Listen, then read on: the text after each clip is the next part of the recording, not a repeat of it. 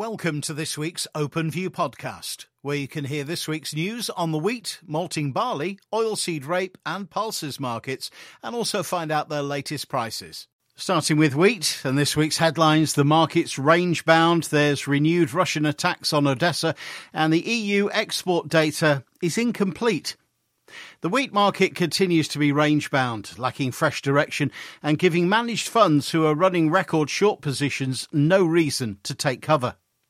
Russian missile attacks on Odessa port infrastructure have intensified but appear to be ignored by the trade, who prefer to focus on lower freight rates following the UK shipping insurance deal with Ukraine and optimism that the new corridor will continue to function.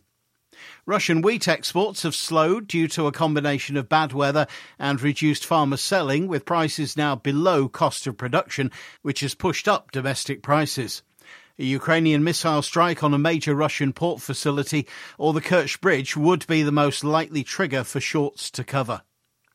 EU weekly soft wheat exports were sold at 786k, but the data remains incomplete with Bulgarian data not updated since early September. Reports yesterday that Bulgaria had exported 3 million metric tons so far, as opposed to the 937k reported by the EU, would put EU exports down 5% year on year, and not the 19% according to the EU data, which is construed as a sharp drop in demand by many pundits and analysts. It'll be interesting to monitor EU exports over the next few months, particularly with reports of 2.5 million metric tons of French wheat to be shipped to China in the December to March period. The USDA reported that China bought 110k of US SRW wheat this week, with rumours that they may have also bought other grades of US wheat. Weather in South America remains in focus, with Brazil generally too dry in the north and centre with high temperatures and too wet in the south, although some rain is in the forward forecast, but let's see if it materialises.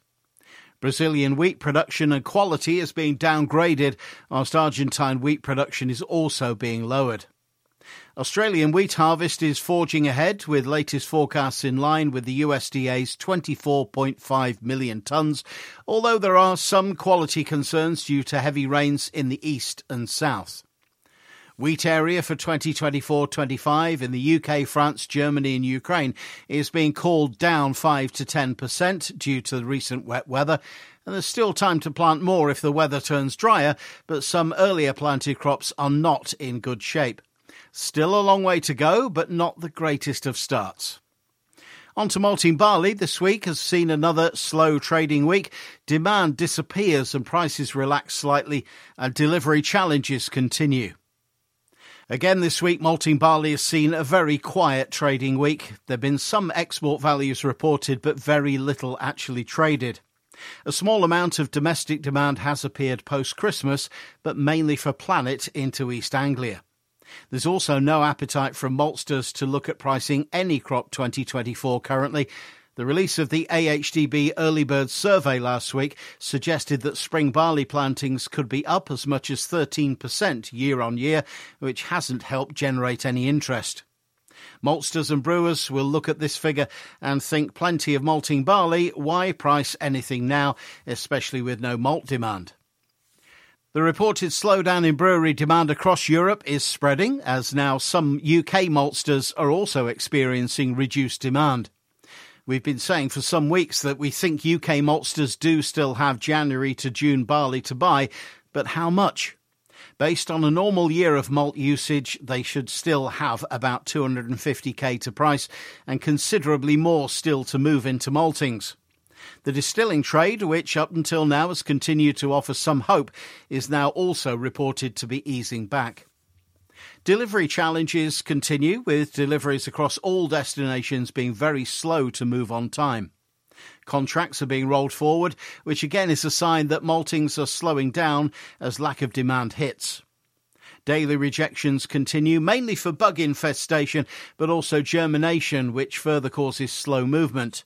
Please continue to be very vigilant and monitor grain stores regularly.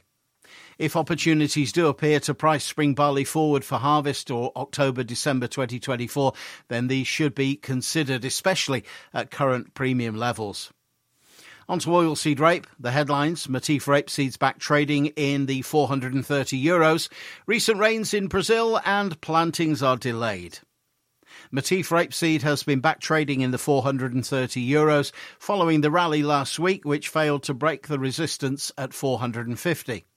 The market focus remains on South American weather, which helped to boost the oilseed complex to recent highs last week. Chicago soybeans were sharply down on Wednesday, losing over 1% on the day, as recent rains in Brazil helped to ease concerns for the crop. However, the Commodity Weather Group have commented that these rains would give modest relief and that hop crop stressing conditions will return next week. The adverse weather has delayed plantings, with AgRural reporting that as of last Thursday, Brazil's 2023 24 soybean planting had reached 68% of the expected area, which lags behind last year's 80% and is the slowest for this period since 2019 20.